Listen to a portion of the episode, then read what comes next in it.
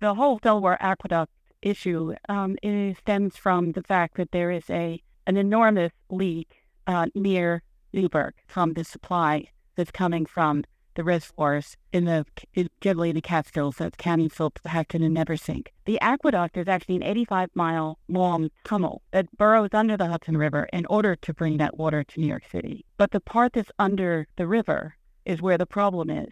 The underneath of the river there is limestone, and about maybe two thirds, three quarters of the tunnel that they've been using was metal lined, but about a quarter or a third wasn't. And the limestone has fractured and allowed the water that's supposed to stay in the tunnel to leak into the river. Repairing that has been a top priority for the New York City Department of Environmental Protection for many years, but it's also a bit of a problem because, you know, it's underneath the river. So what they decided to do is built a second tunnel. And what the shutoff is all about is making sure that the uh, the tunnel uh, is available for men and women to work 700 feet down um, in order to make the new connections happen. Um, so it was first proposed in 2022, that it was proposed for this year, 2023, and now it's propo- proposed that it's postponed till 2024. And what they're going to be doing sometime soon-ish, we don't have an exact date yet. The uh, the press person for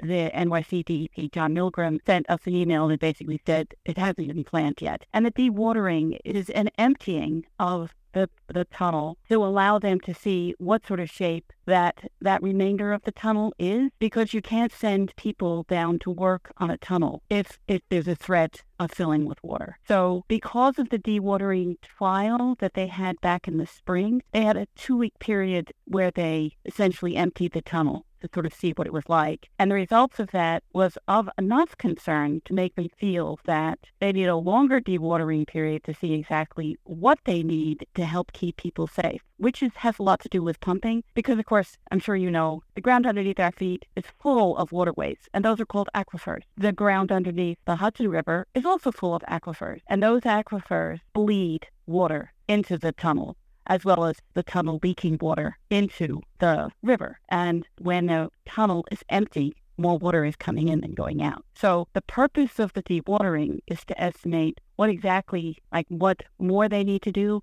Is it uh, more in different sorts of equipment? Is it more um, more pumping equipment? Is there a different sort of electrical supply they need to use? Uh, the dewatering is a crucial test for them to decide what it is they need to actually shut down the tunnel. One of the concerns that I've heard from residents and other reporters uh, have brought up to me was the possible chance of the ground caving in or having sinkholes once the they do start doing the repairs and once the land that once had this water under it uh, more than normal because of the leak that once that leak stops and once the water is taken away from that area uh, there could be more sinkholes in the area. How real is that concern as far as I know, the New York Department of Environmental Protection is taking these concerns seriously. And it is legitimate to worry that there is a certain dynamic tension when there is a, a lot of water running through a tunnel and suddenly you don't have water. What's going to happen to that tunnel? The more fragile the rock, the more susceptible it would be to some sort of collapse. But I don't believe that most of the areas where the tunnel goes through, you know, basically land as opposed to under the river. I don't know that much of that um, is that sort of fragile rock that is likely to collapse. Um, but I would think that it might be a really good idea for people who have concerns like that to reach out to the NYC DEP themselves to sort of get get the sort of uh, the engineering 411 on their particular locality because the two leaks that they're looking on fixing is one outside the town of inside the town of Fort Washington and another, of course, under the Newburgh Bridge. So apparently leaks have happened not just under the Hudson, but also in Wawarsing. So um, it would seem logical that where there has been leaks, there might be a problem with um, the the strength of the tunnel uh, while it's dewatered. Um, but it's something that if people reach out, I think, directly to the NYC DEP, I think that might be the best way to answer the, the specific questions that they have. My impression is that uh, certainly when we were reviewing, uh, when they were reviewing the possibility of shutting down the tunnel last year, some of the communications from the NYC DEP were not fly first class, I would uh, sort of hazard a guess. But it seems to me this year they're much more concerned about what the residents that are the neighbors of this tunnel and the neighbors of the the, ver- the three big reservoirs and the tailwaters of those reservoirs, and even the people who live on the on the near the Delaware itself, they seem to be a little more attuned to those concerns and more likely to pay attention to them. But since the select with the, the, the, geomorphology, how the land is made, is going to be different in different places. I don't think there's a one size fits all answer to that concern. That's why I'm suggesting that people could uh, reach out to the DEP themselves. And we're talking about the Delaware Aqueduct shutdown, which brings millions and millions of water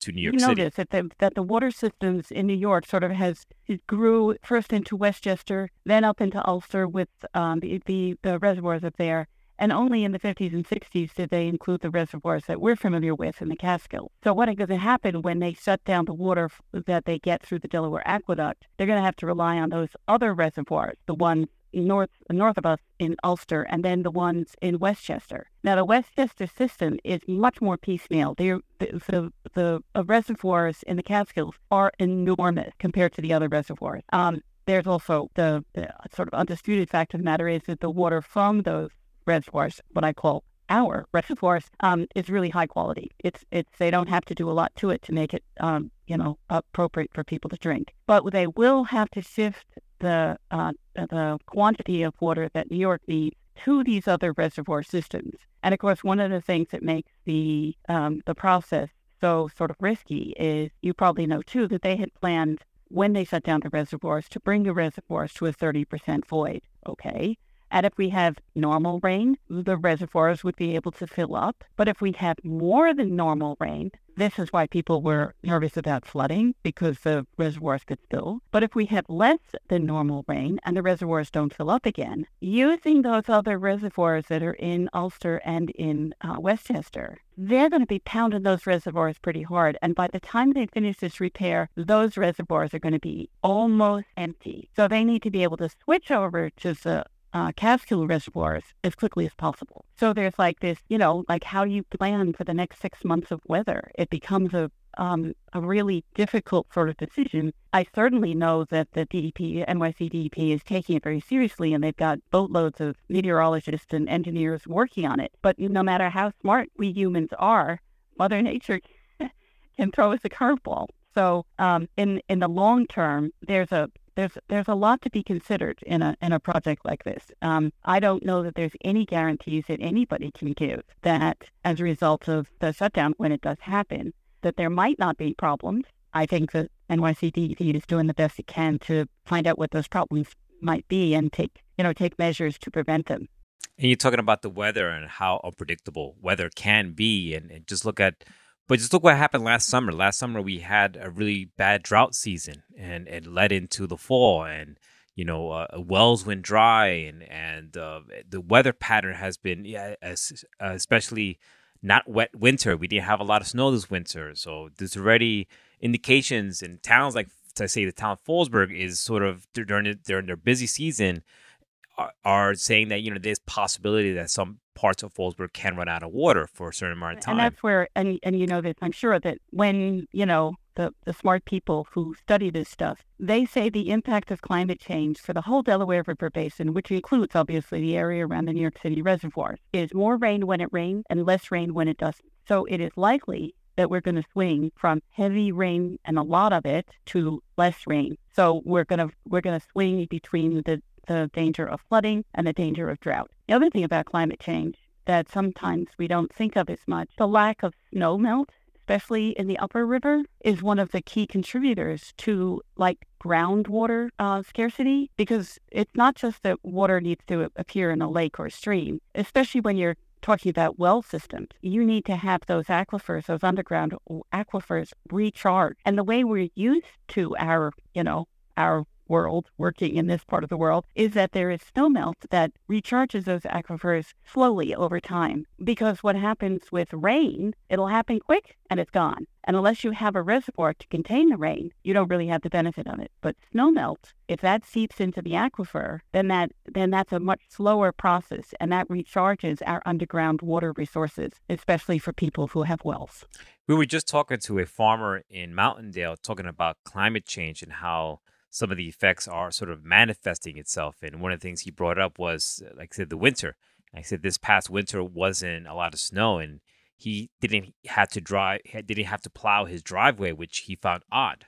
And then you have these early frost uh, dates that are happening that kills vegetation and things like that. And it seems like the the balance is off. There's so many systems that we have that are built on an understanding of our weather that we've had for like I don't know, hundred years more, whatever. Um, and whether it's um, groundwater supply for people's wells or how even little streams behave. Um, the little house I live in in Lords Valley, we have a stream behind us that never overflows. Well, I'm looking at that stream thinking, you might overflow given, you know, given some of the rainstorms that we might be feeling. And so I'm like starting to think of what I can do to maybe, maybe shore up that stream or what, I don't know what we have to do really. And that sort of notion of what's going to be happening to our infrastructure is becoming more and more an issue for local communities to start to address. Um, and especially, I mean, one of the great things about the Catskills is it's water rich. Well, that's a great thing until even small streams start overflowing their banks and who and ends up getting having to deal with flooding and what communities then end up having to improve their infrastructure to make sure that people don't get affected by flooding. And those infrastructure improvements do not come cheap. And the towns um, and the counties in the Catskills and the Upper Delaware, they are not flush with cash. I mean, they do a great job with the money they have, but if something suddenly costs them a million bucks, well, there's no piggy bank for those towns to be able to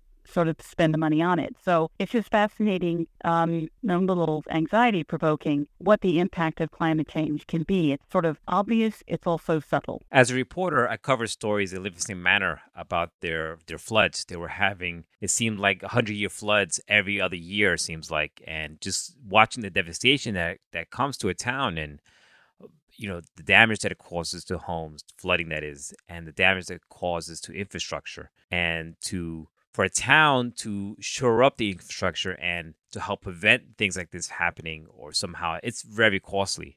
Uh, and it's you know for small towns like like they are in Fallsburg to do something like that it could be very hard in the budget. And and you know it end, ends up costing either way in some capacity because a flood does happen you have to pay for that damage.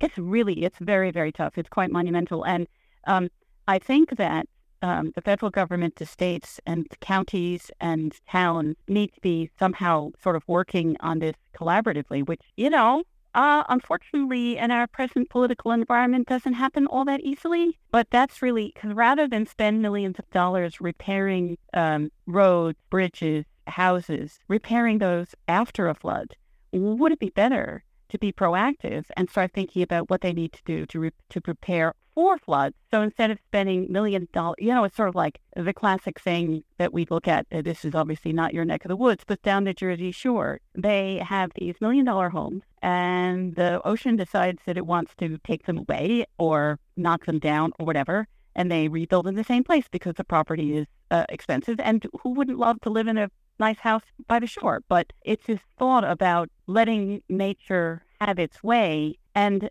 to not keep on building in harm's way to somehow understand what a floodplain use is, to understand there's like a growing interest and knowledge about green infrastructure that helps us mitigate the effects of flooding with a broader a broader understanding instead of just I always call it the U.S.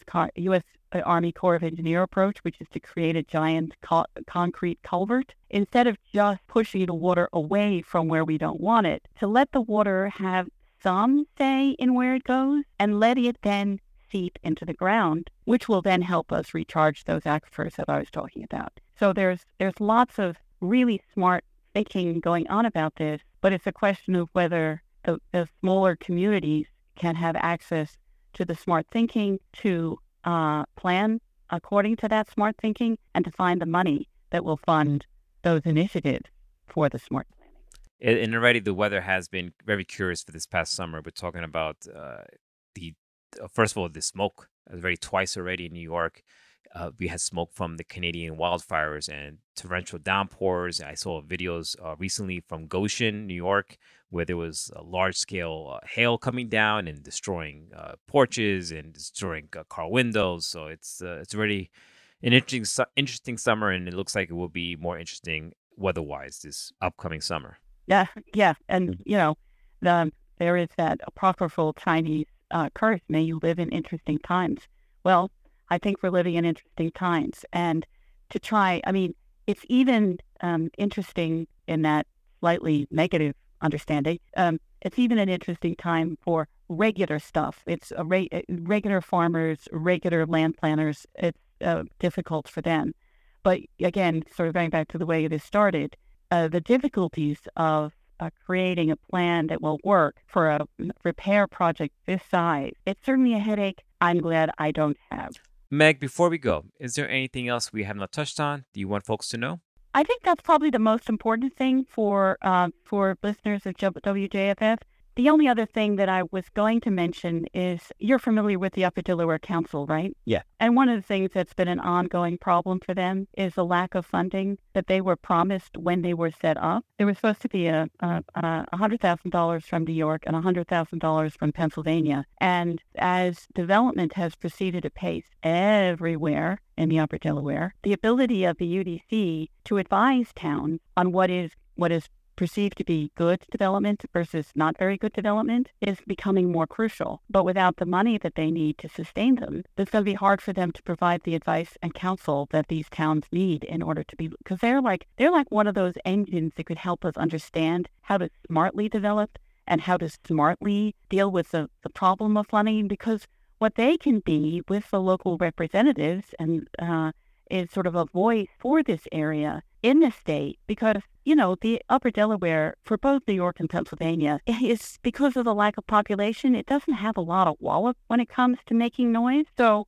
the more that they can sort of unify and create a voice that demands to be heard, it is a better chance for the communities there to be to have the most up to date information to understand how to develop wisely and not to develop in places that will, will be subject to floods. We were talking to the founder and publisher of Delaware Currents, a news magazine about the Delaware River and the people who use it. Meg, thank you so much for talking to us on the program and letting us know about the aqueduct shutdown and why it was postponed and what it means to our listeners. Thank you, Meg. We hope to have you back on soon. Absolutely. Thank you. For Radio Catskill, I'm Patricio Robayo.